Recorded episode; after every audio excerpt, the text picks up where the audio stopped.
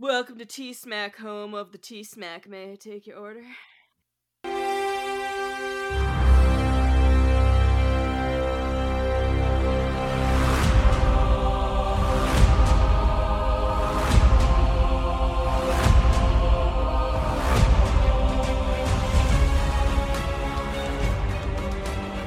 Welcome back, everyone, to another episode of Talking Smack, where we talk superheroes, movies, animation, and comics, and so much more. I am your host, Josh Scar. I introduced us very, in, very introductorily. Weirdly, I my words are lost all of a sudden. It's like I hit the record button and the my brain just gets into word vomit. Uh, but I'm joined by Alex. Alex, how you doing? I'm doing pretty well. Since we're talking talking about so much more, I would like to discuss today the plight of the finch.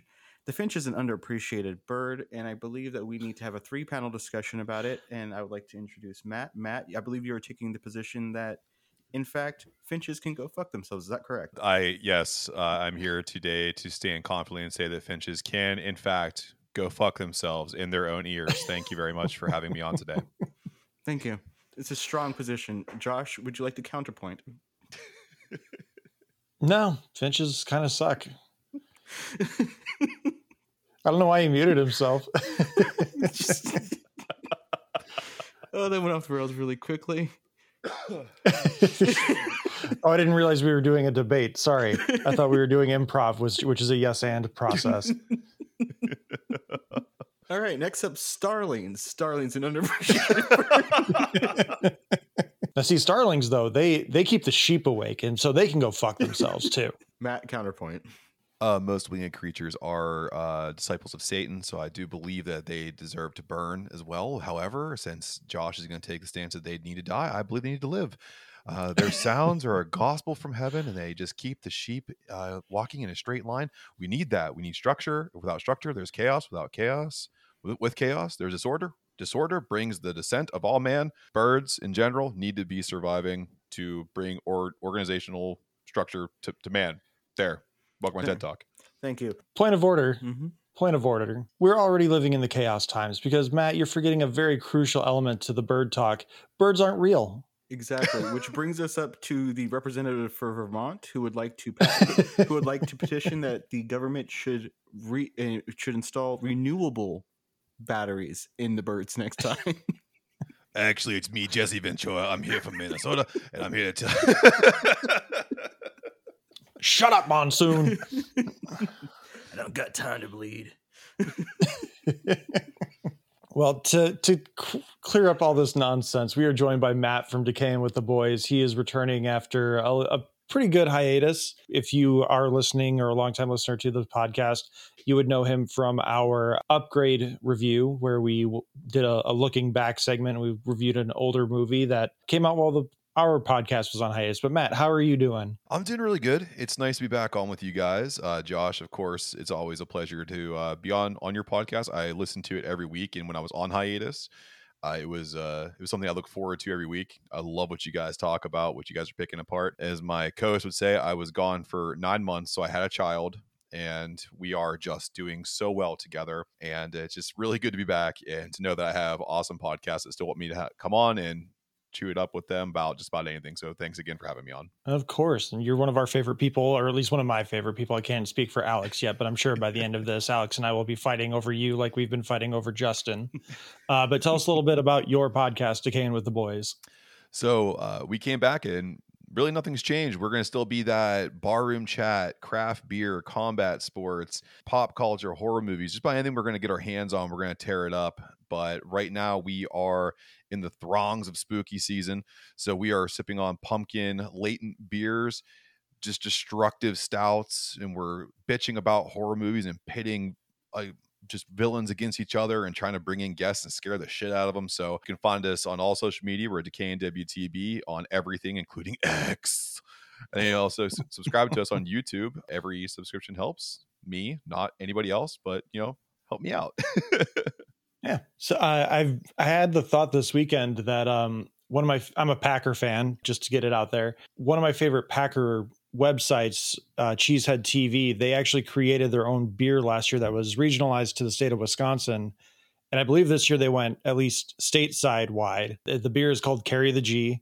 And I'm like, I wonder what Matt would think of this beer because every I don't drink beer, so every person I see is like a Cheesehead TV fan. So like, oh, it's the best beer ever. I'm so glad I found it. I'm just like, I wonder what these connoisseurs of liquor would think. I- would say it's it's always great when someone uses the word connoisseur because I always tell them you're mixing up alcoholic and connoisseur. However, I do like to dabble in uh, very area specific beers, and I'll just say this, and this is across the board: any NHL, NFL, NBA, MLS, any team that's ever been like, "This is our beer," your beer sucks. Every single one of them. if, if it's your beer and it's made, it's made for my team. It's terrible. I'm sorry. I've never even had it, but I'm gonna just fancy to say it's probably trash. And that's okay. Enjoy it. Drink it. Root for the Packers. Aaron Rodgers is dead to you guys. And he's also dead to the Jets, too, which is pretty cool. So He's dead to the league this year, essentially. but we're not here to talk about sports. We're here to talk about assignments. More specifically, we're here to talk about uh, adaptation assignments. But first, we're going to hear from our friends Joey, Tim, and Slade over at the Game Club Pod. We'll be right back to talk about movies and TV shows that missed the assignment. Join me, Joey, and my co hosts Tim. And Slade. at the Game Club podcast, where every two weeks we review video games not too dissimilar from a book club. Looking forward to seeing you there, idiots. Yeah, you stupids. Tim, do you want to jump in on this? I will not bandwagon audience abuse.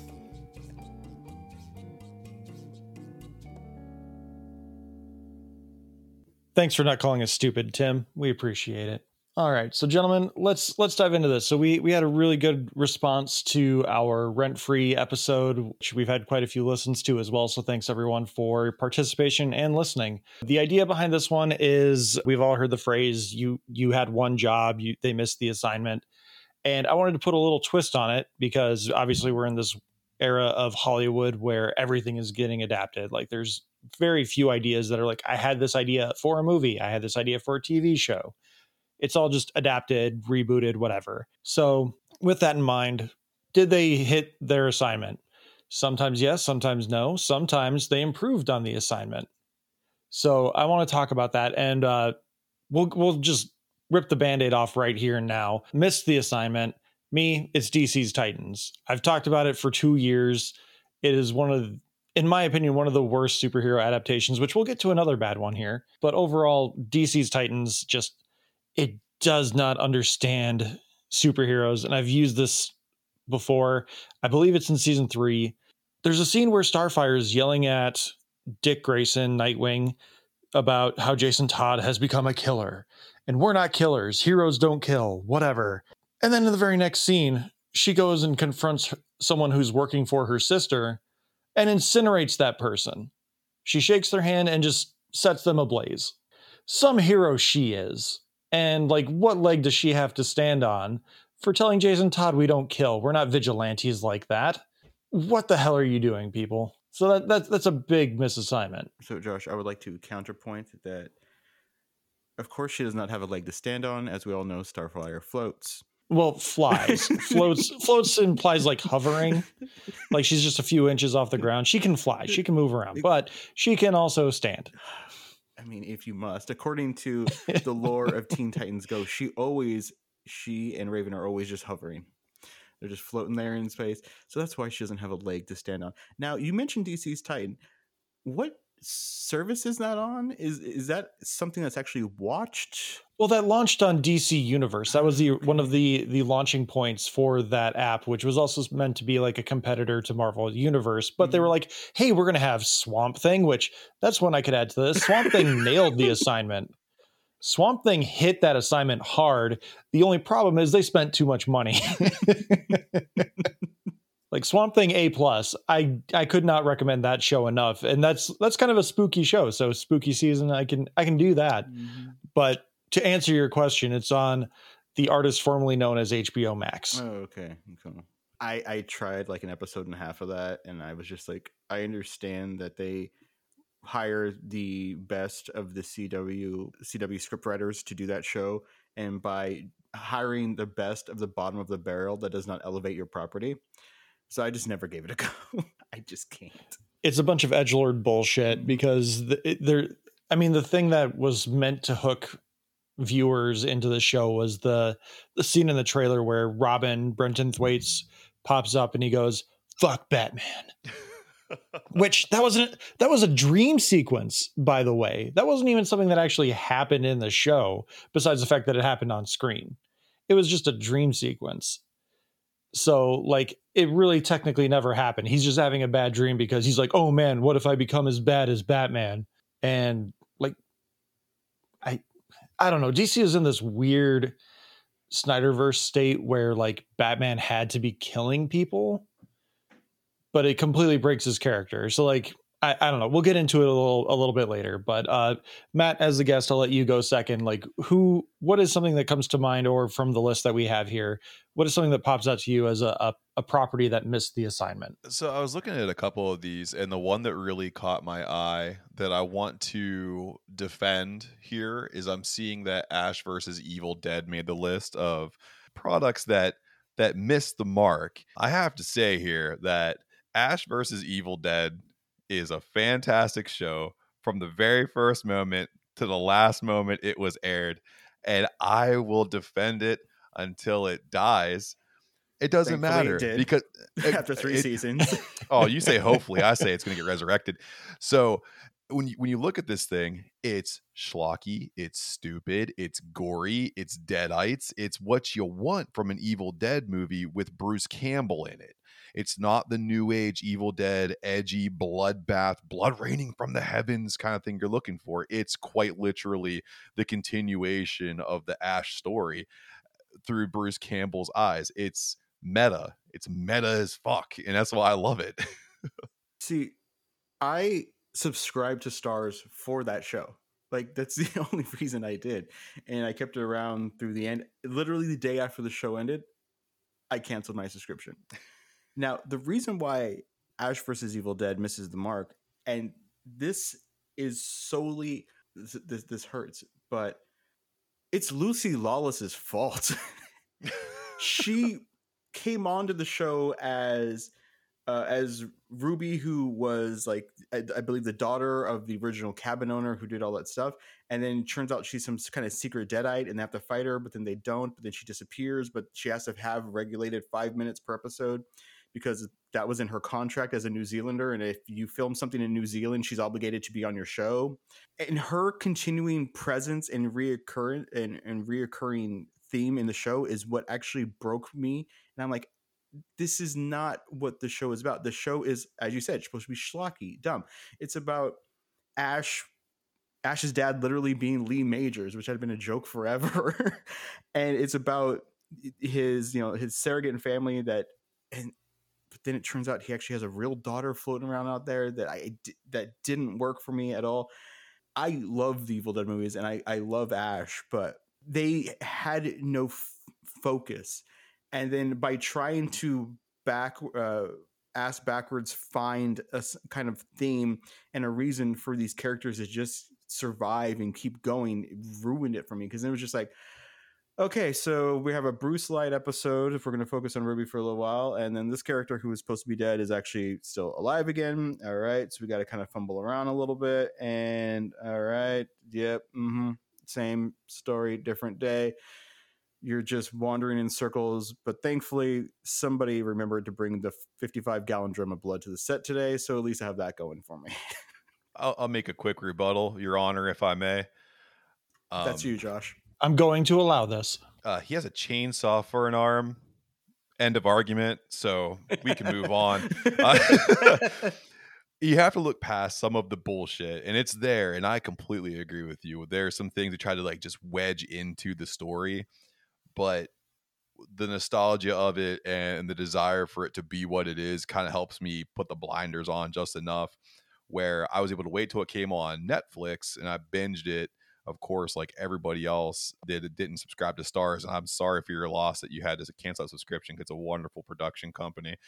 But if I could, I, I would, if I could go and get the memory erasing thingy from Men in Black, I would only use it for one thing. And it's not to see the birth of one of my daughters, it's to go back and watch Ash versus Evil Dead for the first time. So I love that show. Hey, I, I loved where it ended. I was sad it got uh, I was sad it got canceled. And actually, I think you had the better viewing experience because I was suffering through three years of fourteen ninety nine a month because I was too dumb to cancel, and had to travel from you know from October of 2015 all the way through May of 2018 to get to show. And I think that is what probably bothered me is that it was like a year, year and a half later. Each time it's like, okay, cool. Where are they going? They're all back. Okay, so we got to go through this again. I think a like a nice two and a half week, you know, quick binge of it probably would have raised the steam. But I honestly, did you like the new Evil Dead movie? Because I actually dug it. I thought I thought it was Yeah. interesting what they were attempting. Oh, I loved it. Yeah, no, it's so my thing is with horror movies, horror anything, I like to subscribe to everything. The only thing that I don't get a kick out of is the overuse of jump scares. That's the only thing in horror movies and horror shows I just don't like. Don't scare me just because you want to scare me. Build something or do something or have a love letter to special effects. And I think the the newest iteration of Evil Dead, Evil Dead Rise, we're talking about, correct? Of course. um yeah i love it was such a i like to use this word it's an amalgamation of what people want to see with that level of horror you got great suspense you have atmospheric suspense and build up great score you have buckets of blood you have all the rules are getting broken because spoiler alert kids get hurt in this one um i mean you you see it all so i really really enjoyed that movie because it it when horror movies break the boundary lines like uh, terrifier did art the clown without speaking a single word breaks the fourth wall at all times and breaks all the rules of horror i like that the most just punch horror right in the mouth and make everyone look at it Yeah, um, that's actually why I loved the first episode so much. Is and the last episode is the first episode, especially because Sam Raimi directed it and wrote it, and you can tell that he is in con- is in control of his craft because just from the beginning, the utilization of a spinning flashlight to provide the sole source of light to a room as this deadite is approaching to it to attack this person is everything I needed because I'm like, there is the master in action. He has one room, two people, a spinning flashlight, and that's all we need for terror and horror and funning and and funny. And that's what I love. That's why I loved um, Doctor Strange, uh, Doctor Strange two so much is Sam Raimi just knows how to have fun with his characters. Punish them severely, but have fun. Sorry, Josh. Before uh, Matt and I get lost turning this into the Bruce Campbell Appreciation Hour, would you like to, to change the topic? Well, you you haven't you haven't said one yet, unless you're you're jumping on Matt's bandwagon with just talking about Evil Dead. So I will do one of mine. Pacific Rim 2. Pacific Rim is a fantastic movie directed by Guillermo del Toro that gave us larger than life props. They actually built the uh, the the Jaegers, the the room that they're in. They actually had to move physically removing the set with the contraption they were stuffed into.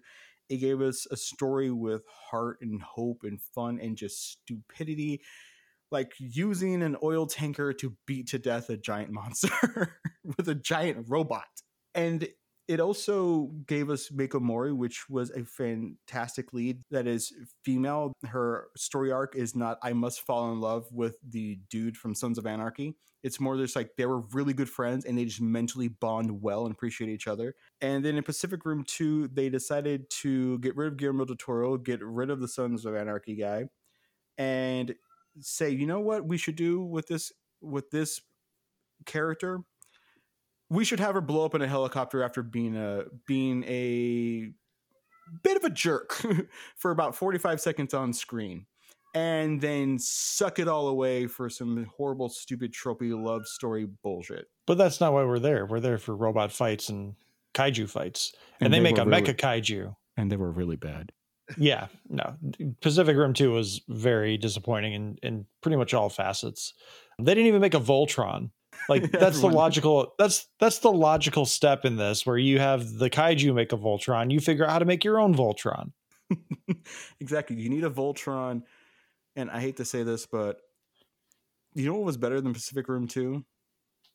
Uh, Pretty much everything else. Well, a, a movie called Atlantic Rim, which was So the good. sci-fi knockoff. Isn't it good? so good i love that movie that thing. All right, I'll, I'll let you nerds go on that again. Oh, that movie decided to take all the things that Pacific Rim 2 missed and just took it all and was like, all right, you suck, move aside. And it's like, we don't need an A list director. We don't need Charlie Day. We don't need any of that crap. Mm-mm. We're just going to have bomb ass kaijus and we're going to have them go against mecha swords and we're just going to brawl the fuck out. It was so good, man. It was It was all at, it was gas, gas, gas, gas, gas, no breaks. That's what mm-hmm. I wanted. It was beautiful.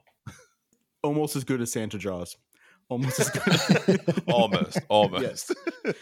Josh Santa Jaws is a is a movie set in the Louisiana Bayou in which Santa gets killed and the Santa hat lands on a shark and he becomes Santa Jaws. so it's the Santa Claus, but with a shark. And the shark eats people because he has Yeah. Santa's powers. yeah, instead of Tim Allen Okay. eating people, it's a shark.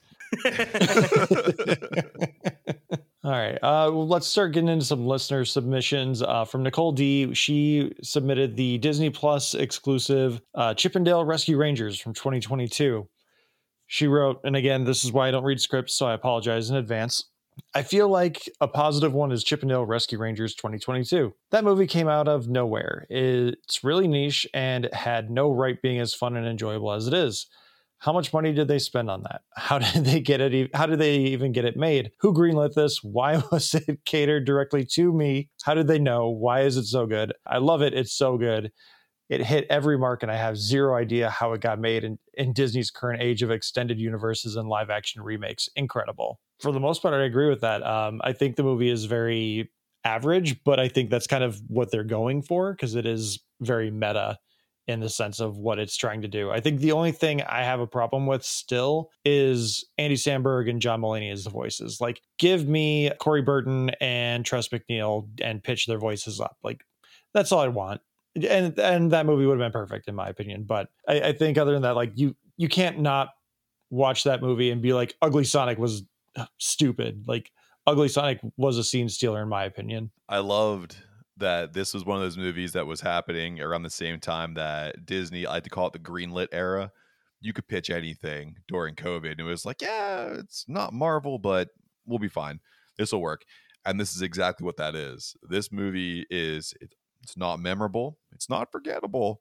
It's kind of rewatchable if you have some kids around and you know you're safe. You can put it on. Like if, you need to like sit your kids down in front of something that's like, you know, TV Xanax and you can put that on and they'll chill you know they're not going to go off on some weird tangents or try to like do say and do weird shit on the television.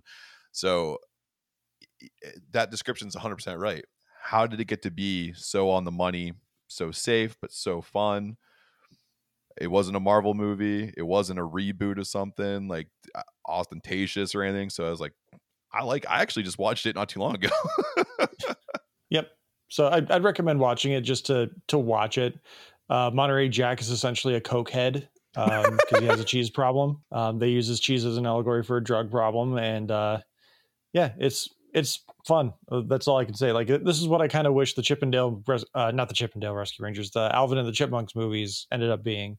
Because it does kind of just take the idea that like, oh, these guys were TV stars, and now they're doing the Comic Con circuit because retro is back it's it's a lot of fun. I I can't I can't say Nicole is wrong in this opinion. Matt, how about you? What st- stands out to you here? So I'm looking over here and I want to I want to say the one that I know I get a lot of nerd hate for cuz I'm that guy, but the one that's hitting the good mark from a from a listener, Mr. Uh, Ollie Badrick saying the Lord of the Rings trilogy. Uh, Lord of the Rings is another example of uh, missing the assignment in a positive way. Most of the characters have changed. A lot of the nuance of the book has been simplified, mainly just to keep the runtime down, and the tone is very different from the book. But the movies are incredible, so I'm certainly not complaining. I'm complaining because the books are Uh-oh. incredible. The books are incredible. I've never, never been a fan of the movies, and I know that that, that hurts. Someone wants to come take my 20 sided die. You can take it from my cold dead hands. All right, I'm a D&D nerd.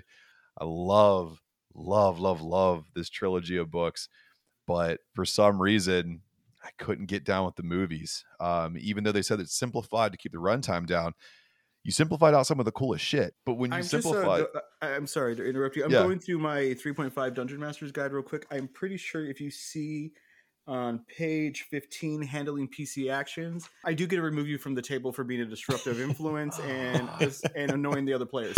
Please leave. Ah. well, the world of Uno, I'm pulling out a reverse card, sir, and I've handed it to you, and I am now the dungeon master. You may be excused. well, and you can be just like the Lord of the Rings movies. You can keep walking, just walk for uh, roughly 12 hours. Just even the trees walked, to quote Clerks 2. even the trees walked. Come on. It's, it was too sloggy. It was too slow. And and I know at Decay WTB, come after me because I don't like the Deftones. I don't like Lord of the, Lord of the Rings. I'll fight. I fight all the time. oh man, you guys going after the Deftones, which I found that extra hilarious that you guys were talking about new metal because we had uh Slade uh, at Game Club Pod. Did, uh, we did between two pods, and he had asked us like, "Is uh, Linkin Park the best new metal band of like 2001 or whatever it was?" I didn't realize new metal was like NU metal and not NEW metal. Oh my god, you didn't Like, know not- that? I didn't know that was a I didn't know that was a genre. So like I'm like no, that's not a they're not metal. No, like that's not what that is. and I think Lewis did the, had the same reaction because I think that's when Lewis came onto the podcast and he, he's just like fuck no, no. I, I, my my problem with them is that I would not consider them new metal s- s- as of their second album Meteora. That was my problem with it. Just because they you know, we're not going back into this discussion, damn it. No. the Lord of the Rings, But- the extended trilogy, is almost perfection. And I am Oh, okay. so ashamed that you would dare to. s- Yeah, there's a lot of walking. Anyway, but the point part is the bet. Okay, a lot of the best parts are actually in the extended edition and not the actual, Oh, the, okay. reta- the theatrical version. I mean, Hmm, you know, then that's Aragorn's something. Back, Aragorn's backstory. But you, you know, it, it's better than the Hobbit. I have to hold to that. Okay. okay, I'll give you that. But just because, to go back to the thing you said before, just because you get the bottom of the barrel to go to something new doesn't make it better than the original shit. Okay. It okay. doesn't matter. That's also my argument for Zack Snyder's Justice League. Just because it's better than the Justice League doesn't mean it's good. it's shit. Although I love the Lord of the Rings because that was my introduction to the Lord of the Rings. Like I remember my dad heard me ask, "Can we go see the Lord of the Rings?" And he's like, "Oh, I didn't know they made that into a movie. I loved those books as a kid." And then we went and saw them, and I like found the trilogy of books at our borders, and yeah, I've I've, I've been a nerd. Like I mean, I've been a nerd since like 1989, but that like that just kept digging me deeper. I, I I actually hate the Lord of the Rings books. See, I there can't- you go. No, see, my friend, you know, the trailer came out for it. I was like, I, I know I've vaguely seen these like these books. Uh, My friend gave them to me, and so I, I got maybe a third of the way to the first one. I'm like, where is the, where is the dictionary for this Elvish shit? Why is there four pages in Elvish and I and, and there's no description? There, there's no translation. Who is this Tom Bombadil guy, and why is do I think his wife is hidden on Frodo? And he left and then I got to the, you know, in the book. I'm like, no, I don't want to do this. I, I just don't. I, I don't. and then I saw the movie. I'm like, this is an improvement. This is a vast improvement. Okay, I'm gonna I'm gonna finish. I'm gonna finish the books. And then I got midway through the last book, and they had destroyed the ring, and then it keeps going, and going, and going, and there's more Elvish, and there's a eulogy across ten pages that isn't described at all, and it isn't translated. And I'd have to go find something called the Silmarillion, which apparently there's a wrong order to read that. And he didn't even finish it. His son did. And his son is saying he cobbled it together from letters his dad sent him, which I'm like, how do you have copies of letters your dad sent? Oh, fans sent them back to you. Okay, cool. Or they apparently use fax machines. And I can find the translations in there. And then they kept going. And then they burned down the Shire. And then they're all taller now and they're all having lots of babies. And for some reason, I need to know that this guy got elected mayor and had six kids. But then he's like, you know what? I hate my wife. I'm going to go to see Frodo one more time. And then they sailed on a boat that kind of went west or went, maybe went east. I don't know. But the elves are dead, but they're not because there's the, the Forever Lands or the Undying Lands or whatever. And I'm like, and I finished it and I went, thank you, Peter Jackson, for distilling the essence of this shit down to something palpable that I can love and adore. And you know what? thank God a lot of this stuff is in the public domain, so D and D could rip it off. That's why I love those movies. Wow. Uh, If if I had the time to make that into a TikTok, I might. Ollie, thank you so much for your submission. Um, we we might have broke Alex with that one, but in in the in the interest of continuing arguments, in my opinion, a good adaptation that hit missed the assignment but improved on the source material, similar to what Alex is alluding to with Lord of the Rings, Jurassic Park. Cinematic masterpiece Jurassic Park 1993 Steven Spielberg just knocked it out of the park. Fantastic movie. Perfect. Doesn't dive too deep into sci-fi bullshit. And Alex please tell me why I'm wrong So this I'm not wrong Yes. So this is shows and movies that miss the point. I would like to point you towards IMDb where there is a list of credits. In those credits, there is somebody named Phil Tippett. Now, Phil Tippett is listed as dinosaur supervisor. He missed the mark on that. They went rampant. They ate people. They killed people. They broke free. He missed his assignment. And because he missed his assignment, we had to watch these poor children being chased and hunted and sneezed on and cars being flipped and sexy Jeff Goldblum being injured and being spritzed offset by Steven Spielberg to get that glistening chest for that one perfect moment. and then Hammond being so rude as to roll out maps across his injured legs and the pain he was in. And you know what? I do want to hear that discussion that Ellie has about men and women in survival situations that we never got to finish. And I think that is missing the assignment. It's because of Phil Tippett that these dinosaurs were injured and we not never got to hear Ellie's diatribe. And that is why it's and that is why it missed the assignment, sir. I'm sorry you've missed the assignment because whose fault is it it's John Hammond's fault for not paying his people. Dennis Nedry would have never gone rogue had he been paid fairly for his work. I contend, sir. that- Hashtag support the writer's strike. Hashtag support the actor's strike. I will contend, sir, that Phil Tippett was hired by Steven Spielberg, and that is why those dinosaurs went went, went wild. It's a psyop. He's a plant. so you're taking the the the Twitter troll approach of yes. Steven Spielberg hunted down this animal. He should be barred from directing a movie in Hollywood, and it's a picture of him in front of the Triceratops. It's the last sight of Triceratops, and he hunted it down for the movie. he filmed its dying breath He-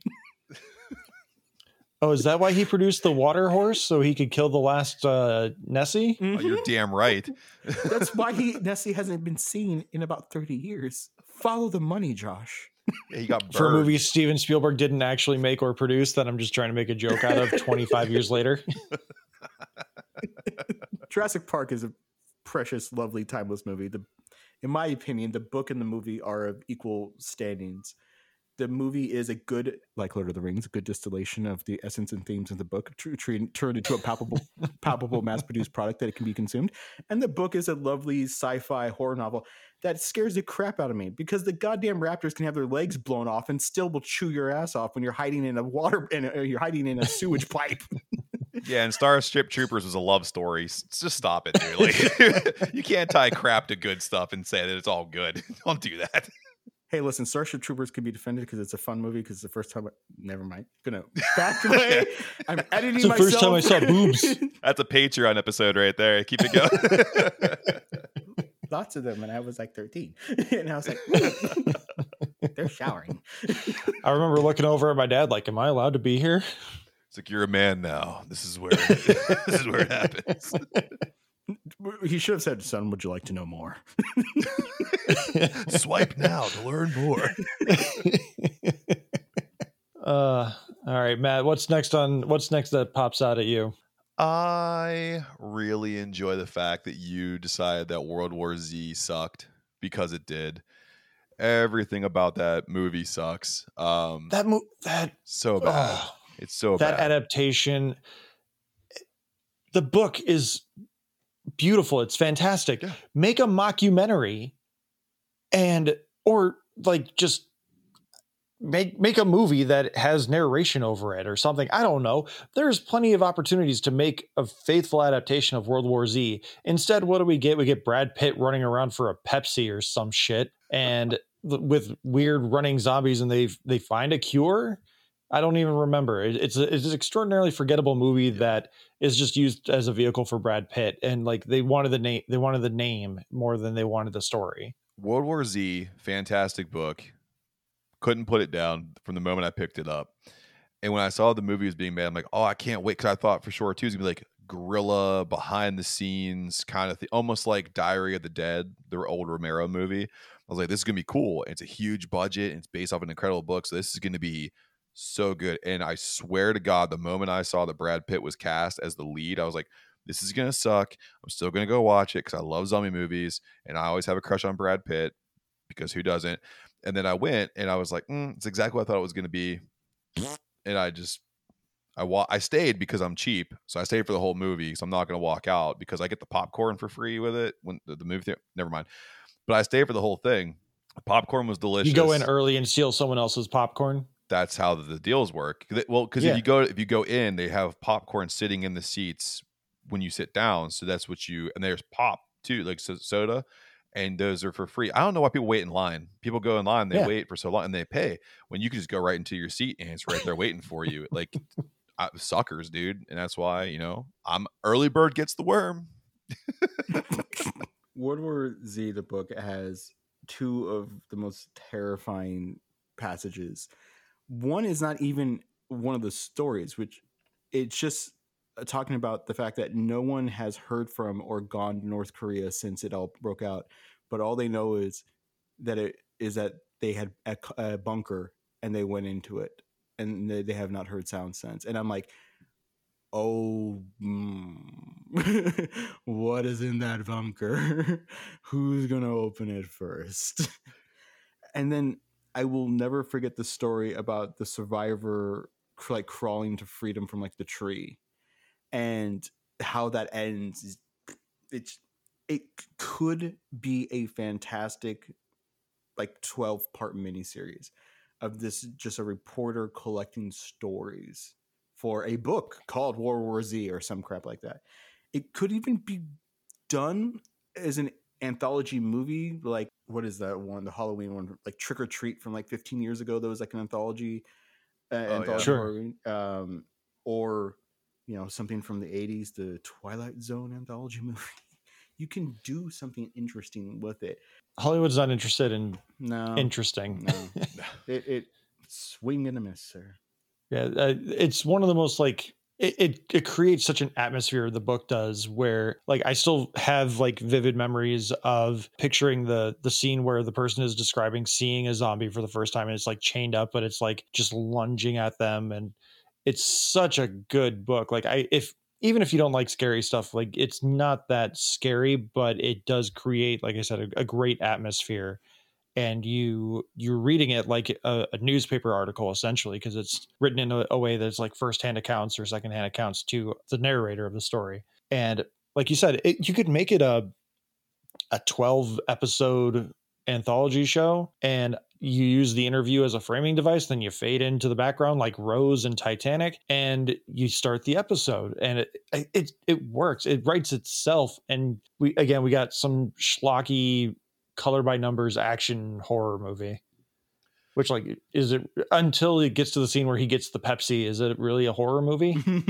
like i just remember he's drinking the pepsi he's like oh god and then they're like oh hey a little bit of tension and then we're cured Mhm. on the flip side of that, a good a good zombie adaptation from a, a short film from the BBC is Black Summer on Netflix. That is one of the best zombie apocalyptic shows. I mean, I I think there's two or three seasons. It is hands down my favorite. To hell with the Walking Dead, Z Nation, all that stuff. See you later. All those adaptations, those missed the mark. Bye. Black Summer, that's my stuff. I'll, I'm gonna start rewatching. I just reminded myself I'm gonna start watching it tonight. I'm gonna put the first episode back on. It's so good, so good. I haven't watched it in a while, but um, the movie Quarantine is one of those like sleeper found footage movies that I feel like should be more talked about. It's not great, but I do think they do the found footage stuff really well, and it's it does zombie stuff really well. Like my head canon is it's the uh, the preamble to the Left 4 Dead games. Yeah, yeah. Um, Now, did you watch Quarantine or did you watch the original 2007 s- Spanish film it's based off called Rat? That's right. It is an adaptation. I've watched all six movies, sir. I've watched all six. You watched all thr- six? all three Spanish movies and all three American movies. I've watched all of them. Do they diverge? Because REC and Quarantine are almost shot for shot in many yeah. cases. Yeah. So after that, it's a huge split. I mean, it's the by the time you get to the end of the REC series, you you're so in, ingrained in the lore of it, and they it's it's three different movies, three different scenes, and you're st- and you're learning about the infection as it goes. Spoiler alert: it's demons, which is really cool. So you have the the high rise in like an urban setting, then you have a boat in the second one, and then you have a wedding in the third one. Each one is just amazing. Great special effects, great storytelling, super tense. And then like and of course the third one's kind of like goof shoes, like very silly goose time, but it's so good. So it also Bride with a chainsaw slowly turning takes out the takes out the undead. So cool. Sounds like uh, Ash Williams' wedding. Bride with a chainsaw. All right, Josh. I'm looking here at this list, and I see Casting Views Dan has decided to besmirch us.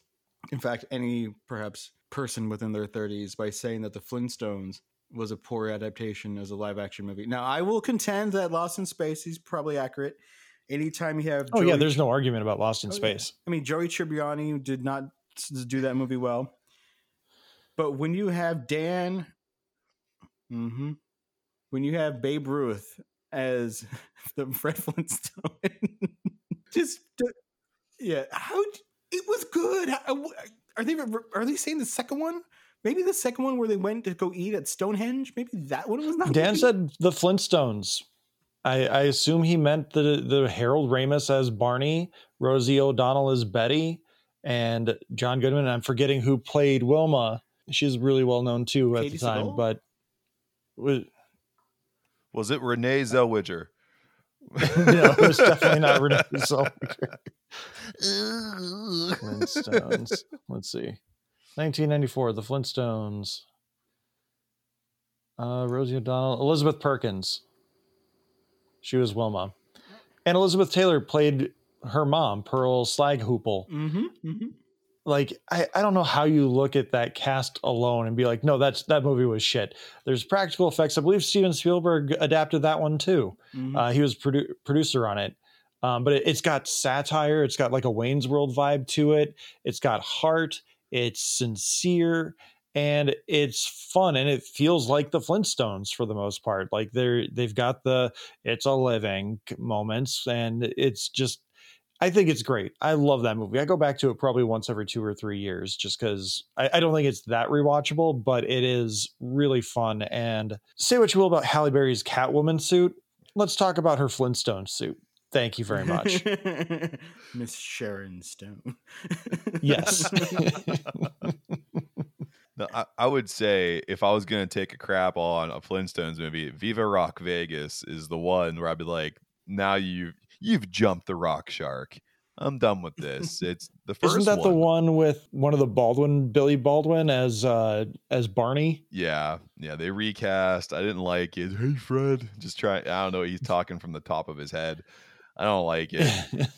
no, Har- uh, Rick Rick Moranis as Barney was fantastic. Oh, so good, and it's you, you can't beat that because Rick Moranis and his prime is better than any other comedic actor of modern time. Too, Rick Moranis was the man, and I wish he would have had more time in Hollywood. But uh, I love Dan from Casting Views, but he's so wrong. He's so Mhm. wrong. The he's he's so very he's 50% wrong on this one because yeah, Lost in Space like there's a reason that one has just disappeared beyond like deep nerd annals of like hey, look at how horrible CGI used to be. I just Look at this like weird monkey. The director just like has a glass of water from him. He's like, "All right, I'm gonna I'm gonna tip this over, and we're all gonna scatter. Okay, here's a finished product. Run, bang!" Everyone just takes off in separate directions. I, I got nothing. Yeah, so, sorry Dan. Uh sorry not sorry. Let's let's look over this list here. We got a few other uh Callum Walsh, uh, we'll just knock this one out real quick because I've never read the books, but uh, he says Artemis Fowl, truly one of the worst adaptations in the history of cinema. Unfortunately, Callum, I don't believe it counts as well. Like, would it count as cinema even though it never got a cinematic release? It counts. I think it was intended to get a, a cinematic release, but then the pandemic happened. Yes, um, I I think it must be interpreted as cinematic because Sir Kenneth Branagh directed it, and anytime you have Sir Kenneth Branagh, this movie was crap, man. I don't know what the hell they did. I think I I personally, my personal opinion is that Disney went to him and said, "You're going to make this. You're going to start a franchise for us, and if you do that." We'll let you go make your damn Agatha Christie movies, okay? Okay? You film this, and he filmed it, and they're like, "Thank you," and then they saw what they had and went, thank God there's a pandemic. and dumped it. and then someone looked over his contract and he went, I, I don't know what's happening. He's just still filming these movies. He just goes somewhere, he films them, and we're obligated to release them. Listen, the budget is the budget for all three of these films doesn't even approach the budget of Artemis Fowl. Let's just hope we break even and we'll call it and we'll we'll just let him do his thing. He he likes the mustache, okay? We had to apologize to him about Thor 1 and the butchery we do to it just let him grow his mustache and go film these little movies, okay? That's personally what Yeah, I he believe took a- happened.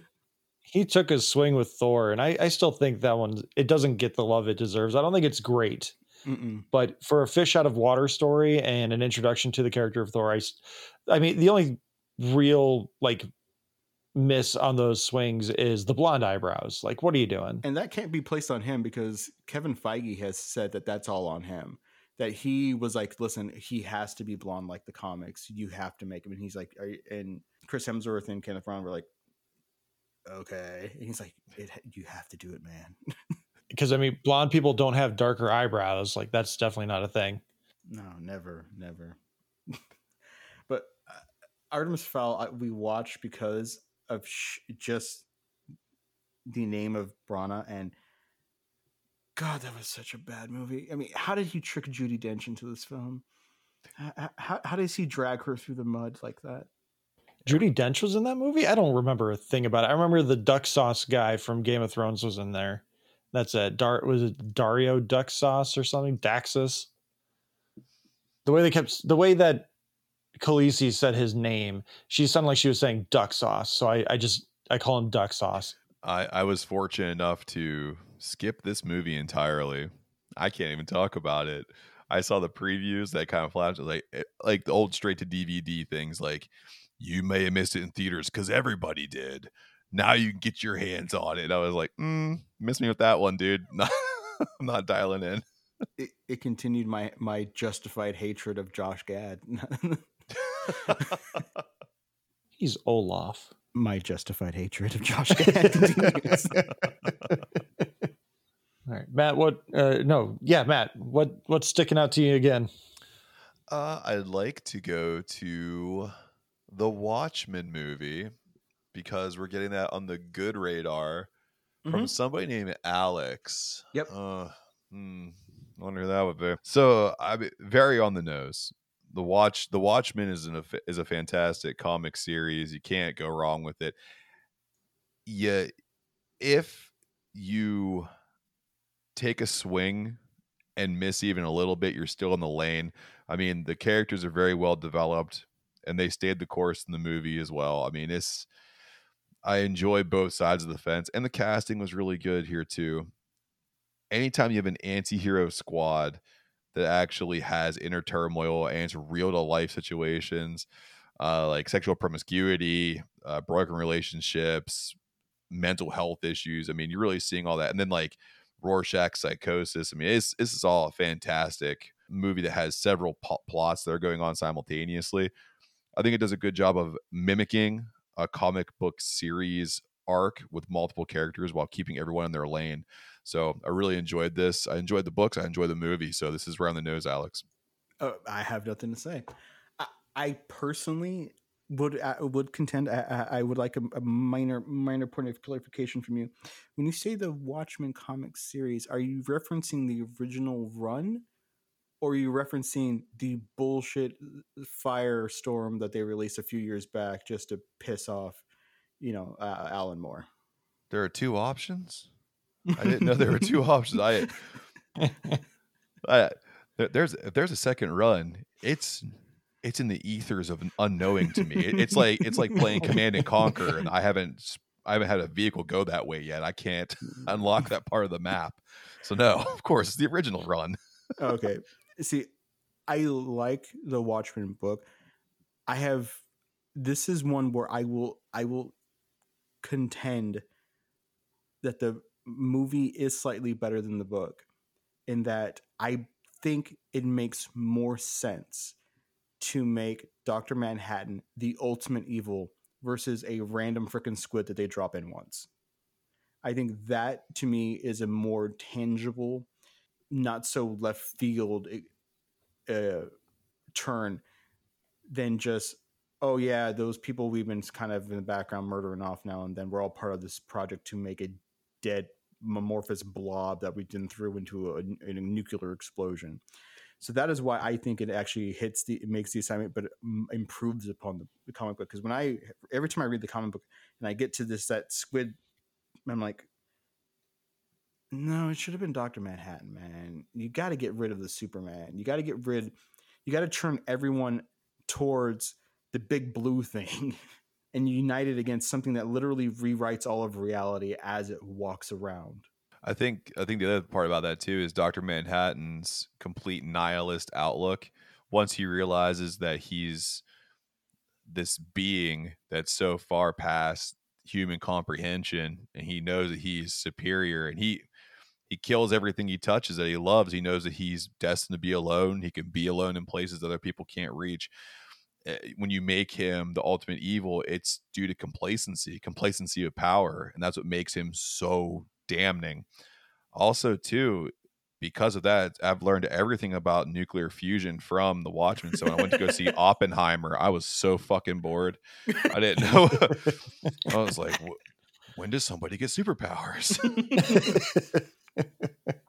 I know he. They were putting the marbles in the two things. I'm like, okay, one of these smart. One of these is It's gonna give happen. us- Yep, cool. when do we see blue? And is this where the CGI dong comes in or no? definitely, definitely.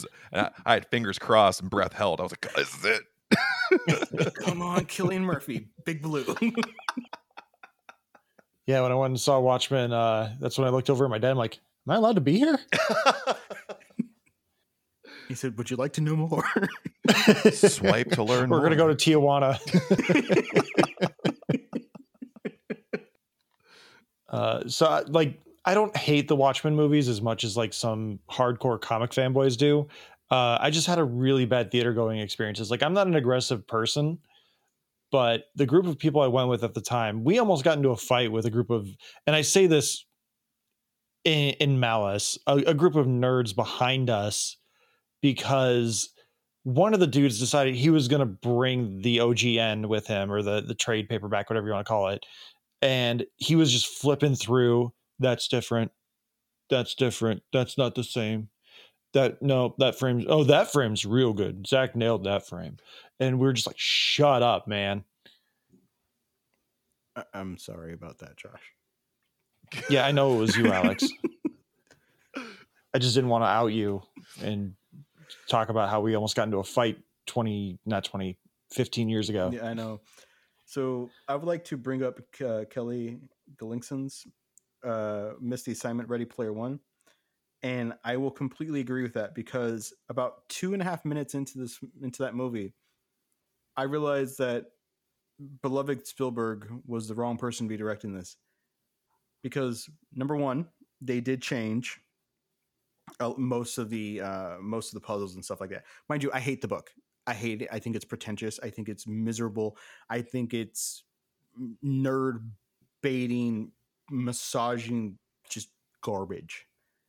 But you have a puzzle that people are trying to solve that is a bunch of VR nerd gamers who are doing all these things to get the points to build their cars and motorcycles so they can do try this daily or whatever. And it's a race. I guarantee you at the end of the first day, one dumbass would have put the car in reverse and just gone backwards because they realized no one can solve this. This is ridiculous. I'm not going to win anyways. I might as well see what's behind me because cause some chaos. That's what nerds do. And that is actually what someone needs to do because the second you know there's a collectible somewhere, from the very first level, you immediately turn around and go see if it's behind you because that's where they have put half the collectibles in video games. It's right behind you because you land somewhere and you're entering the level. And if you turn around and you turn the corner, there it is, and you missed it the first time. Missed the first time, and now good. The one thing I'm missing, I can get to 100 percent now.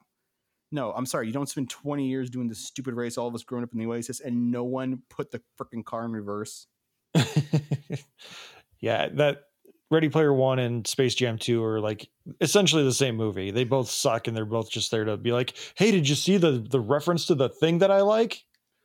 Yeah, I, I couldn't agree more. I tried to watch this movie a couple times, and you know what I'd rather watch? Pixels. I'd rather watch Pixels if I wanted to get my dose of video games in real world. Plus, you get Adam Sandler, which is little more palatable, especially because I'm 37 and I I love Happy Gilmore. So excuse me while I kiss the sky. Uh, rest in peace, Bob Barker. Price is wrong, bitch. All right. So while we're going on things of like misogyny and just bad people, uh, another one that missed the assignment for me, um, The Greatest Showman. Hate this movie because of the subject matter.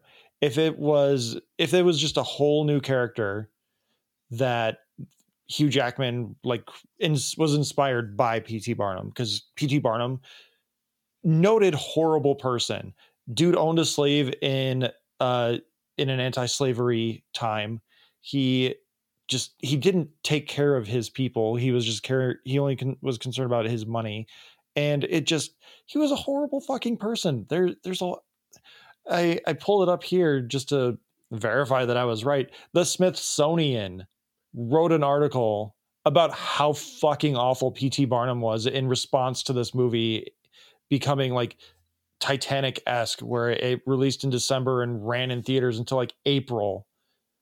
Somehow, I, I mean, it's because of the music. The music is fantastic. Like I can't knock the music, and that's what Hugh Jackman was all about. With he's trying to revitalize the uh, live action musical movies, and he decided let's do a P.T. Barnum biopic in a musical form. Let's not. We don't need to romanticize this horrible person let's just make a killer soundtrack and make it about a guy who wants to start a circus. Easy. It doesn't have to be P.T. Barnum just because he's a guy that created a circus. Sorry, Hugh Jackman. Please do better as Wolverine again. I gotta say though, one of the best things that came out of this is the soundtrack.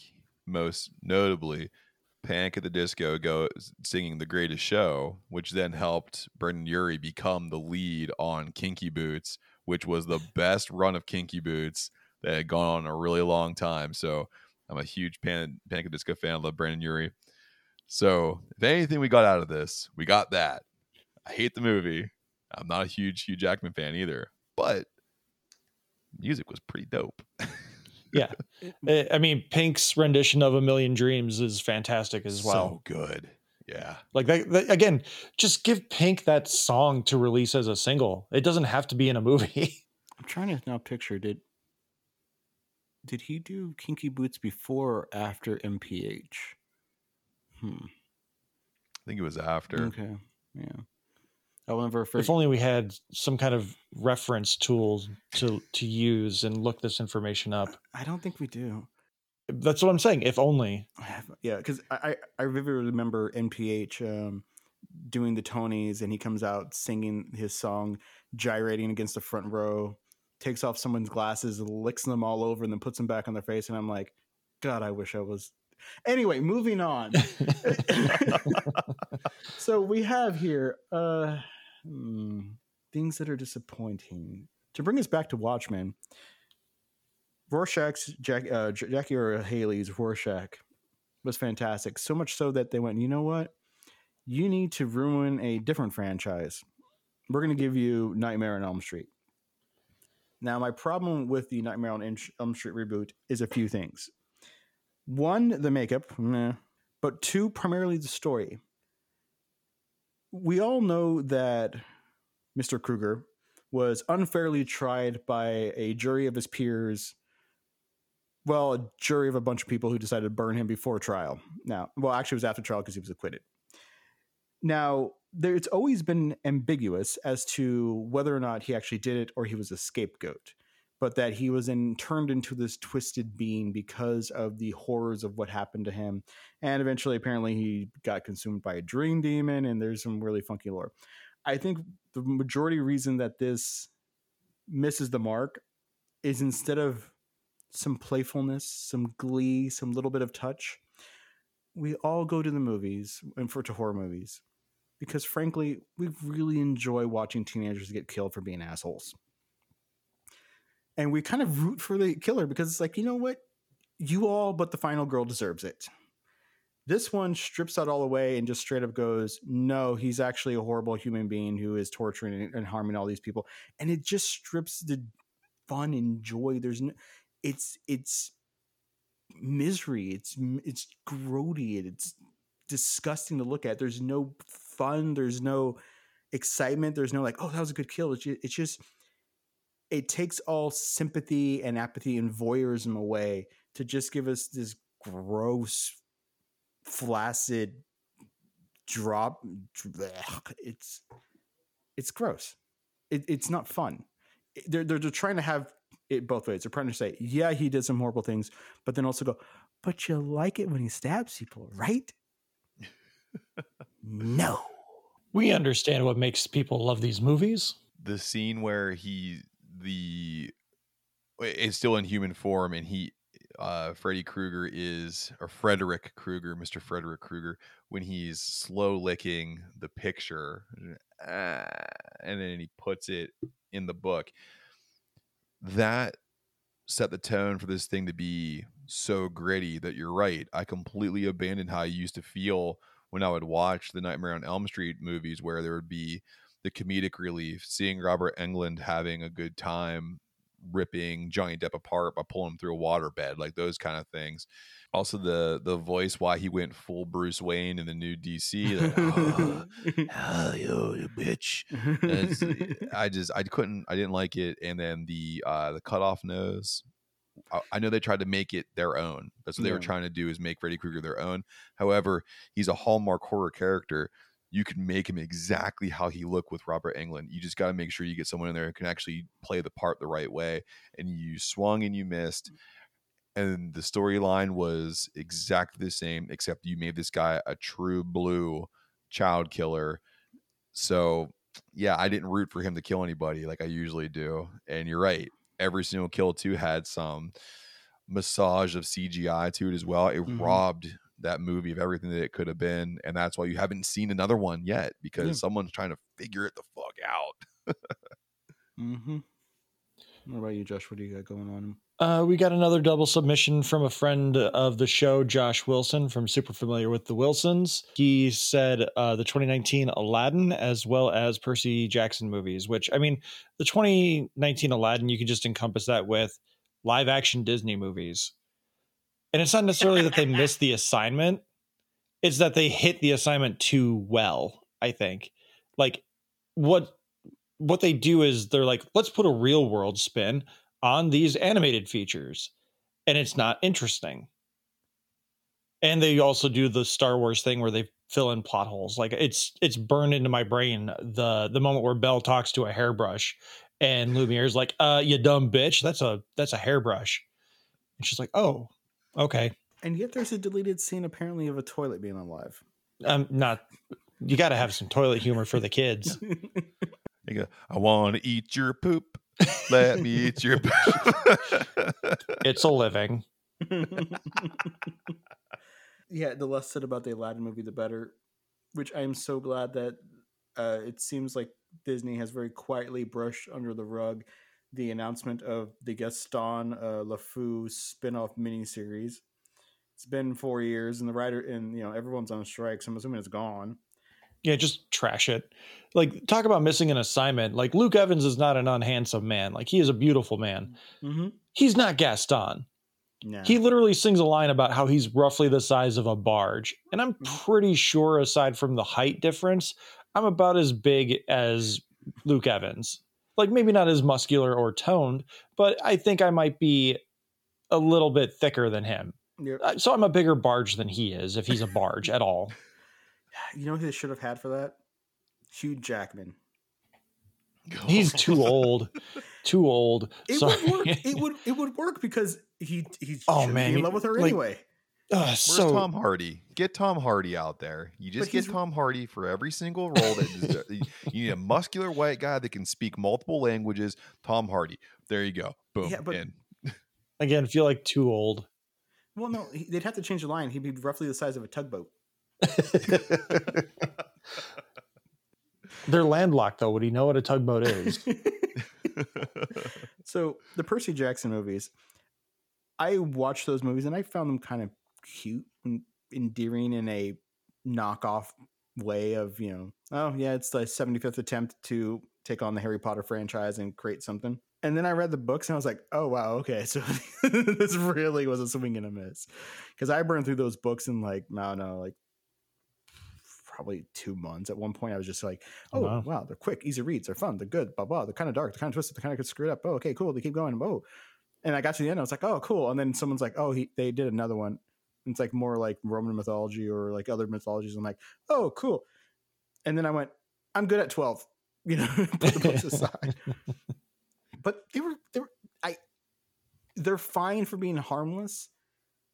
But as adaptations, yeah, they they just they there's a reason why they kind of puttered and went, "Meh, we'll stop at two. yeah, We're it's done. the uh, we have Harry Potter at home idea. Mm-hmm, the wish.com version of Harry Potter is pretty yeah. Yeah. All right, Matt, what's sticking out to you? Well, if I could go ahead and dip back into my childhood when I was very excited to see this movie start up, uh, Godzilla in '98. Josh, you've chosen that one as something that misses the mark, and I couldn't agree more. Godzilla was the reason why I would fake sick in elementary school to stay home when the Sci-Fi Channel would run the Godzilla marathons randomly because like ratings are down. We Yep. gotta do something. Show every single Godzilla movie and getting lost in the the oversized battles when Godzilla was the villain, then he was the anti-hero, then he took on Mothra. I mean, fantastic movies, fun and schlocky. Really enjoyed that. Then all of a sudden, I have to worry about Puff Daddy singing some song that goes along with this thing, and they're ripping apart Kashmir, and I I couldn't stand this movie for the life of me. Uh, Matthew Broderick could not save this movie as much as he possibly tried. I did go to theaters to see it, unfortunately, and I can't go back and change that mistake. But what I can do is sit here on this podcast and take a shit on it, which I will do. The CGI was terrible. The acting was terrible. And making him some lovable creature that can get down on Matthew Broderick's level to make eye contact with him, pass. Movie was terrible. Not worth going back. It's it's like uh the Hulk, the first Hulk that came in the early 2000s. It's there. You can watch it if you wanna. You don't have to. You probably shouldn't, but you just know that it's it's been done. It's it's in canon. It's somewhere out there. Just don't don't fuck with it. I remember going to see that in theaters as well. Um, my sister took me. She's like, "Oh, we're my my boyfriend and I are going to go see this. Do you want to join us?" I was like, "I love action movies. I was wanting to see that." There's that Taco Bell commercial with the dog riding the Godzilla's tail. Like, yeah, let's do this. And I, I came home and I was like, "I'm going to go watch South Park." Yeah. The best part of that movie was yes, the Yokedo Taco Bell, because th- that that little that little Chihuahua just really really wanted some Taco Bell, and then just really wanted to catch the lizard. Eh, lizard, lizard, lizard. but I will say the best part in terms of the movie is actually its soundtrack because that is a banging soundtrack, but also because Rage Against the Machine was paid to write a song to put on this and has a line in the song, and I quote, Godzilla, pure motherfucking filler. they shit on their movie that they're just contractually obligated to put out a song for. They took that check, they cashed that check, and then gave a middle finger as they walked out of the studio. Thank you, Zack De La Rocha. Hell yeah. Remember the part where they put out a lot of fish and Matthew Broderick was like, "It's a lot of fish." Roland Emmerich humor, everyone. They were riding the back of Independence Day so hard for this movie. they they had 50 years of Godzilla designs and they wanted to create their own so much so that they pissed off Japan that in the next Godzilla movie released in Japan, he the Godzilla kills that version of it. Yeah, even the animated series that they created based off of this movie, they use one of the babies that hatched from the eggs, and then they created Mecha Godzilla with this movie's Godzilla and killed it. yep. I mean, say what you will about the the new MonsterVerse ones. That Godzilla looks badass. oh, I love that Oh, yeah. Godzilla, Oh yeah. It's really cool. which is one of the It- reasons it- why it- I'm I'm tempted to go see the creator is because I love Gareth Edwards. He does a great job with Mhm. scale. oh yeah. Oh yeah. All right, Alex, we're getting down to the nitty gritty in terms of time and our list. What's what's popping out for you?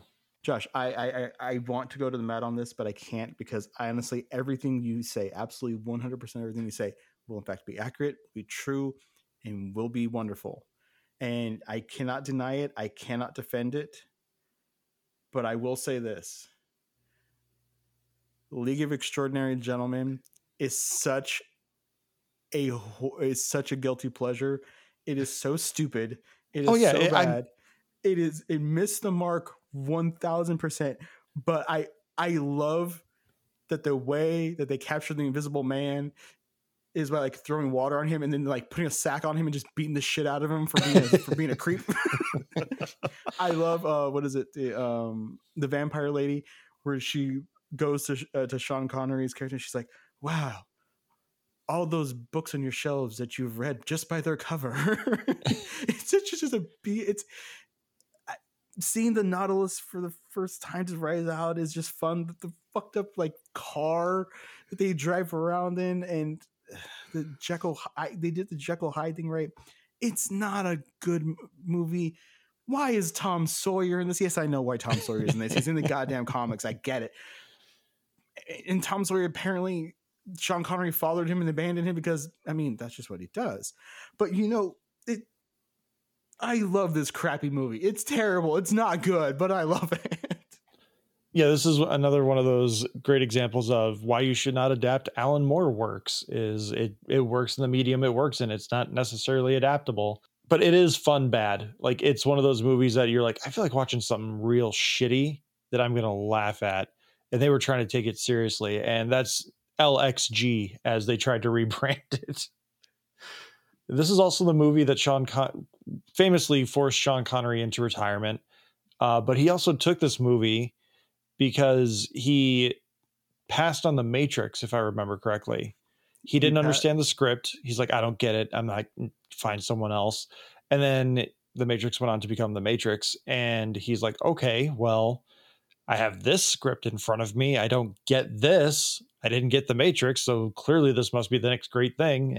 And I am so sorry, Sean. that is half right. It was actually the third time's the charm he was thinking because he passed on the Matrix, as you said, but then he was also offered Gandalf and 10% of the gross. And he as well went, I don't understand this shit. And I don't want to spend 18 months in New Zealand. That's why he could have made it. friends with a young Taika Waititi. so he could have been in What We Do in the Shadows. That would have been fantastic. I want to live in that universe. Hell yeah. But yeah, so it was the third time's the I don't understand it charm, and it did not work. And also, the director of this movie hasn't worked since either. Shocked. Shocker. Shocker. I can only imagine, like, yeah, someone must like have a vendetta and be like, "You forced Connery into retirement. you shall never work again." Well, I mean, Hollywood's all based on your prior works, so like they don't want to be like from the guy who brought you LXG, and then everyone going, "What's LXG?" and then looking it up and going like, "Oh no, thank you." Oh, poor guy. I mean, on paper, you look at that movie and you're like, this is going to be cool. Like, if you look at it on paper, at a summary, without a table read, you're like, this is to be a lot of fun. And then you get the first day on the set and you're like, why am I here?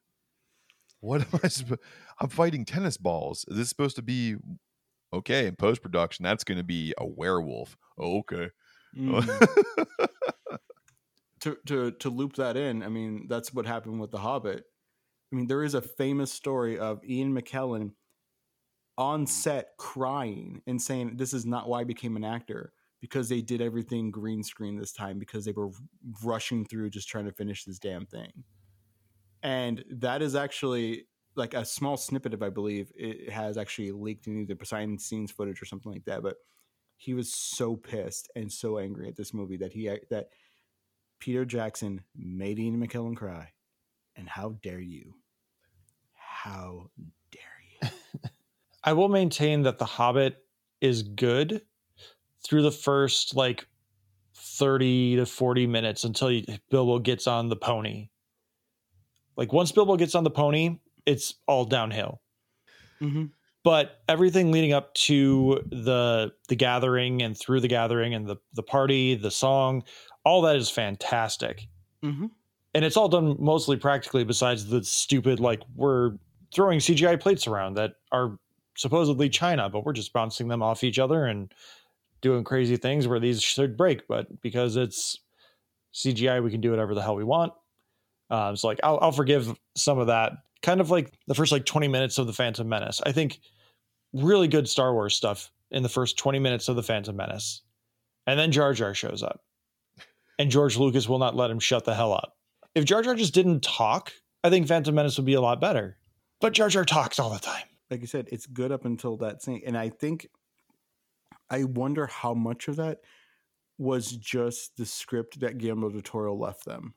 Because they do keep giving him story right credits because they they took his they took his foundation and his notes and they massaged the crap out of that and then shoved in filler to hit three movies. So I do wonder how much of it was that. But once they leave, it's just like everything's gone. Hope, joy, practical effects, just gone. And then you have I, I don't know what the heck. Did Orlando Bloom actually film like one day on set and then leave and they just kind of like had a stand in that they put like a waxing mask on? Because I hate that face eye shine gloss they give him. It's so distractingly bizarre. It's like he went, Oh my gosh, it's been 10 years since we filmed the last movies, and you have two crow's feet. I think we need to do something about that. Let's go digital.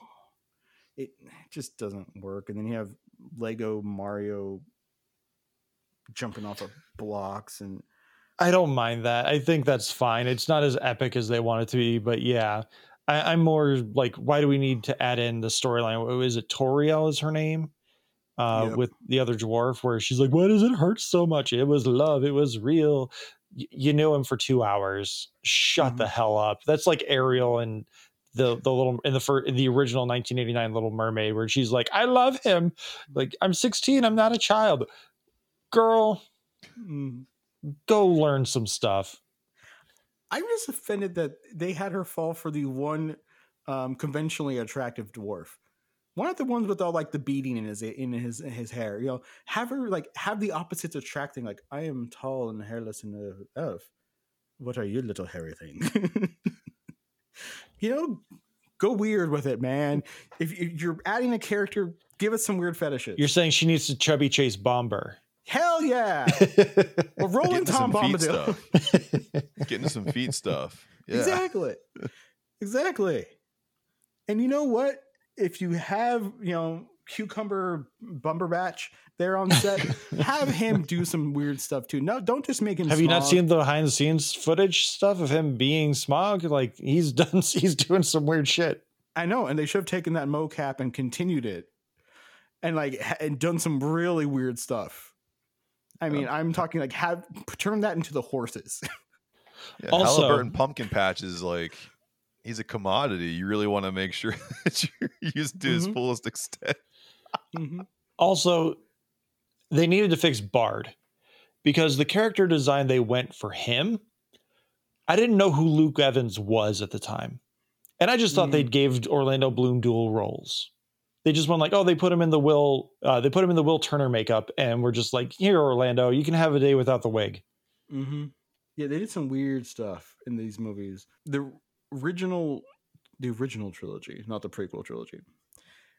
They all the behind the scenes stuff is so fun to watch because everyone's having fun and being weird and they're down there like trapped for like 18 months doing this fun stuff and they filmed short movies and did all this fun stuff and it was joyous and you know you get all these cutesy little stories like Peter Jackson would walk walk by and encourage um and encourage Samwise to eat more because he wanted a plumper Sam and all these like weird things like because you kind of watch it you see that he kind of gains weight throughout the movie but this one you look at all behind the scenes stuff and nobody wants to be there. Nobody's happy. There's no cutesy stories. It is all just it's just obligation and then sorrow. And that's disappointing. Yeah, I know she has some baggage about her right now, but Lindsay Ellis has a really great expose on the the Hobbit movies. Say what you will about her, but this I, I would say at least check out those videos about the Hobbit movies and how they essentially destroyed the local uh, economy for where they filmed those movies. I- and I will bring back to something happy. I was really happy to see that the pie maker continued his, continued getting work after that, because Lee Pace is a treasure and he should be loved adore, uh, adoringly. and frankly, him riding up in his battle moose is one of the funniest fucking things I've ever seen in my life, and I love it. All right, let's let's go one more each. Um, I'm going to end on a positive note. Uh, I'm going to say Kim's Convenience. We haven't talked a lot of TV adaptations. Uh, Kim Convenient Kim's Convenience is ad- adapted from a stage play. Uh, it's basically a biopic from the scriptwriter, screenwriter, uh, creator.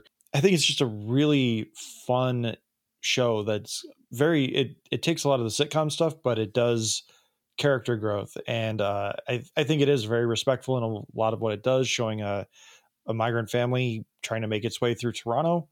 And uh, it- it's just a great show that I would strongly recommend anyone watch. I think the entire series is on Netflix. It does end a little prematurely because the pandemic hit uh, when they had a mid-season finale, I believe. And then the creator just went, "I'm done. Like I'm not. We're not going to start back up again." So it just kind of ends abruptly because, among other things, Simu Liu got cast as Shang Chi, so he now has a big Marvel contract, and he wasn't sure what his availability will be. But apparently, Marvel doesn't know what his availability is either because they haven't done shit with him since 2020.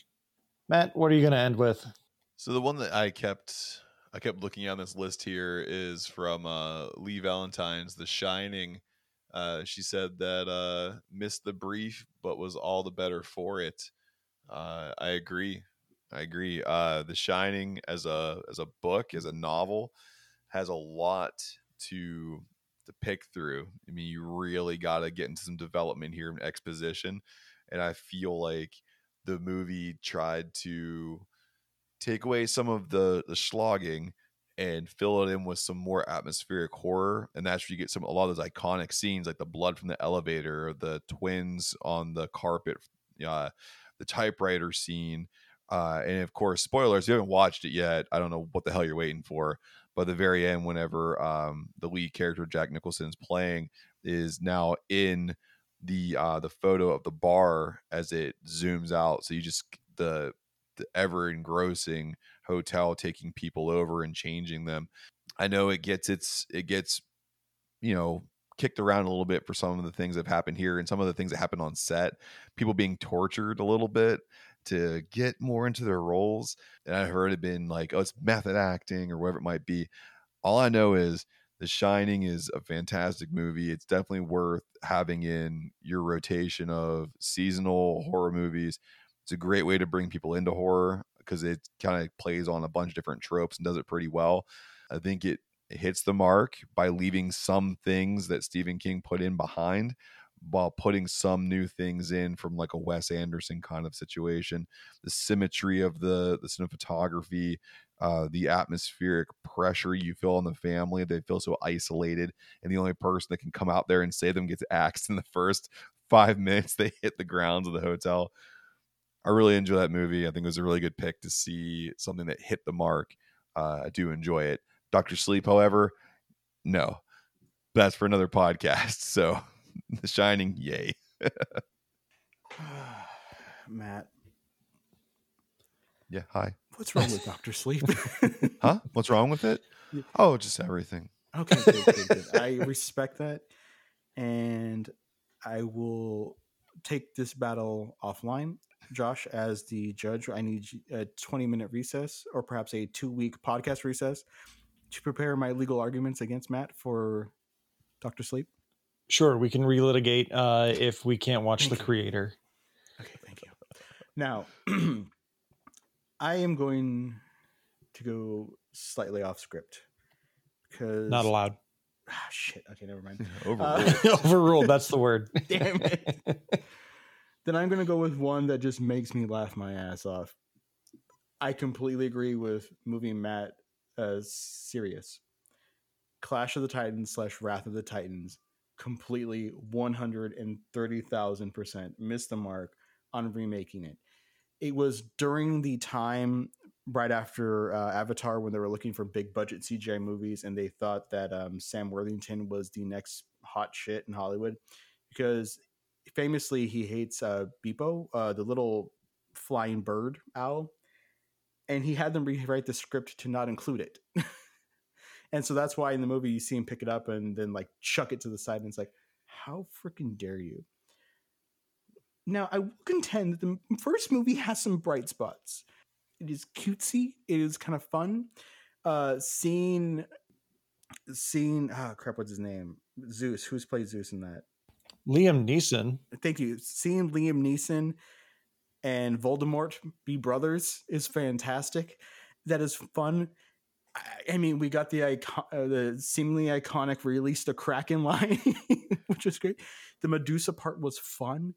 There was some good stuff in that first movie, but it's still not as good as stop motion 1960s Wrath of the Titan, uh, Clash of the Titans. Agreed. So I'm looking over the the cast list here because I I was like I got to make sure I get her right her name right because Io is played by Gemma Arterton, which I believe this is Mhm. like her first leading role. She was Strawberry Fields in um, Casino Royale or not Casino Royale, uh, Quantum of Solace, I believe. But also Luke Evans is in this movie. There seems to be a common thread here, I was wondering if you would notice that. and it's Luke Evans. Mads Mikkelsen is also in here as Draco. Mm-hmm. Look up Dracula Untold, a an attempt to create a monster verse before they tried Tom Cruise's version. Oh, I am I'm very familiar with Drac- Dracula Untold. um, if for no other reason, because one of my favorite, more not indie podcasts, uh, The Weekly Planet, created an, a whole segment based around that movie because the end credits scene has "The game is on" line, Mm, where mhm. um uh what the hell's his name um Vlad the Impaler. sure um he's the Oh. dad of Charles Dance. Yes, Charles Dance. Charles Dance uh, sees Luke Evans Dracula in the future, and he's like, "Oh, the game is on." And no, no, it's not. No one's seeing this movie, and you're not getting a sequel. So uh, James and Mason of the Weekly Planet have the game is on awards, which is they hand out uh, a meaningless award that is just for them uh, for movies that try to tease a sequel that will never happen. and who was Vlad the Impaler in that movie? Charles Dance. No, Luke. No. Oh, I Luke thought Evans. I thought Vlad the Impaler was Dracula. No, sorry. or Luke Evans No. was Dracula. Yeah, Luke Evans is Dracula. Vlad the Impaler. Oh, they're they- the same person. Charles- that's right. Yeah, sorry. Charles Dance is just called the Master. You know, Got it. they basically caught him in a um, caught him on set of Game of Thrones when he was in a cave and said, "Hey, can we film a few lines for us?" and he went, "I don't have to change my clothes." Sure, but oh, man, I I I liked Clash of the Titans because it was kind of stupid fun. But I think what I knew where Wrath of the Titans was just terrible was when Zeus and Hades' big fight scene is them wandering across a barren landscape, occasionally throwing a hand and like a lightning bolt comes out and like some ghouls come out. And it's just like, you guys didn't even try. I want to see Zeus and Hades using the last of their powers and abilities because they're pushing this off because they know that the time of the gods is over. Release your power and manifestation and do something epic, not bzzzt, bzzzt, They ran out of budget because they had to convert it to 3D because of Avatar. that is actually very freaking accurate because that both those movies were post production three uh, C, uh 3D.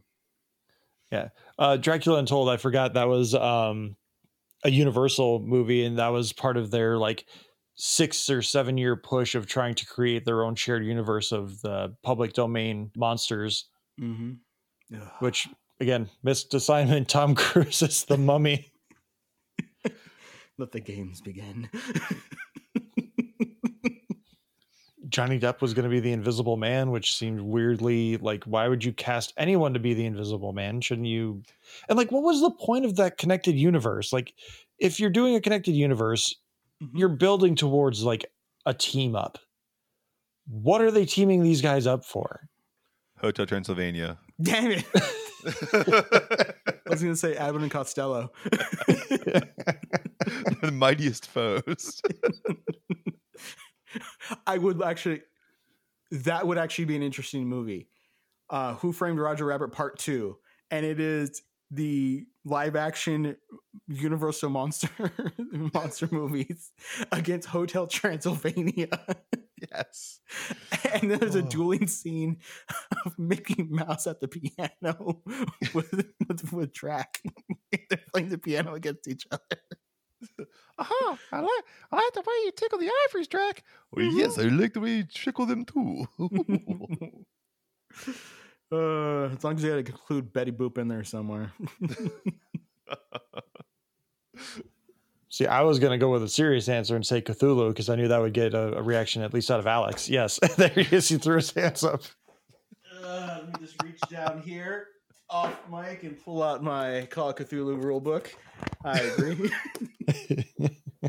but I mean, they I'm did sorry. make a good. There was a good Cthulhu movie made uh, called Underwater, starring Kristen Stewart. Which again, another movie for another time. that is a very, actually, I really like that movie. That was a really good movie. Yeah, very again, very atmospheric and uh, basically, um, what if Cloverfield but underwater and Cthulhu, and the monster looked good, not just like Yeah. a weird Mhm. air sac monster. Mhm. Um, but And it hit the assignment. yes, they did. They did nail the assignment. So with that, we're going to start wrapping up here because we're hit. I'm sure even after edits, we're going to be close to the 90 minute mark. So it's going to be a longer episode for us and for you. But we thank you for listening, uh, Matt. Please let everyone know where they can find you and about your podcast one last time. Oh, wonderful. We are a dynamic duo of Decayin' with the Boys. We are at Decayed WTB on all social media Facebook, Instagram, Twitter, now known as X, Threads, TikTok, YouTube, and all the other social media platforms I can get my hands on. Don't forget about our Gmail account, decayingwtb at gmail.com, or you can send in any kind of request or you can mock me as much as you possibly want to. Subscribe to our YouTube whenever you can. And if you can do that, maybe we can increase all the things we put on our Redbubble store where you can get all your fun t shirts to endorse my show. So again, Decaying WTB on all social media, and thank you so much uh, to the Talking Smack crew for allowing me to come on. Like I said, this is one of my favorite podcasts to listen to. I'm a fan, so I get to fan out and be a part of this. So I appreciate it. Thank you so much. Yeah, we, we thank you for coming out because this is a lot of fun. And obviously, you're welcome back anytime. Thanks again also to everyone for listening to our Massive Month bonus interview episodes. Uh, as this episode comes out, the Kyle Higgins episode should have just come out. Uh, we just appreciate the support and uh, uh, Matt, uh, Matt, talking smack, Matt, and I really want to focus a lot on comics uh, as we go forward, just because I feel like that's a medium that we keep kind of drifting away from because it's so niche, but it's wild and there's some really good stuff. And uh, if you if you feel like comics are too out there or too unapproachable, look at indie stuff. Uh, the, as we've talked about the Massiverse, yeah, there are like six books invested in that series in that franchise, whatever you want to call it. But you don't have to read all of them. You can find one that works for you. And you there's the the only book, the most issues in a single book right now is 26 issues as this episode comes out. Others have like 15, 11 or yeah, 11 and 5. So there's there's not a lot to read. It's not overwhelming and there's not a whole bunch of lore. So again, anyone who has any interest, hit us up on all of our social medias or join our Discord. The link is in the episode description. You can find us at Talking Smack Pod on all the social media platforms Blue Sky, Instagram, Threads, Hive Social, Post News, Facebook, YouTube, TikTok, and Lonnie's website. Email us any thoughts, questions, concerns, or suggestions about like stuff you want to have covered. If you're a creator and you want to have something uh, talked about on the show, you want to do an interview, please email us at tsmackpod at gmail.com. Thank you to Leo Allen for musical themes. Alex, who is remixing the theme this week? Someone we've been passively referencing this entire episode, Ramin Djawadi. He did Iron Man. He did Clash of the Titans. He did Game of Thrones. He did Pacific Rim. He did Warcraft. Holy crap, this dude like has written everything I've liked in the last like 20 years. How did I not know this? I mean, yes, Game of Thrones is fire, but I didn't realize he did Pacific Rim. That is a banger. Oh, he also did Dracula Untold. That's actually how I found him. I was like, who did the music for? What the hell? Thank you to Beppo for our original avatars, Retro Studios for our Ricky avatar. Please like, subscribe, rate, review. Please uh, review on your podcatcher of choice because that helps the podcast get out there and it expands us into the uh, ever loving algorithm or never loving in our case sometimes. But again, thanks so much everyone for listening. Take care. Watch Star Trek.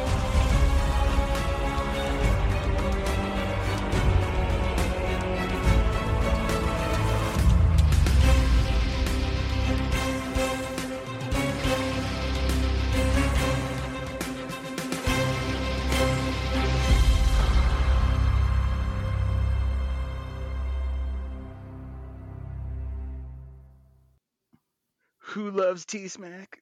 I love T-Snack. Is it true? Mm-hmm. I do, I do. Ooh.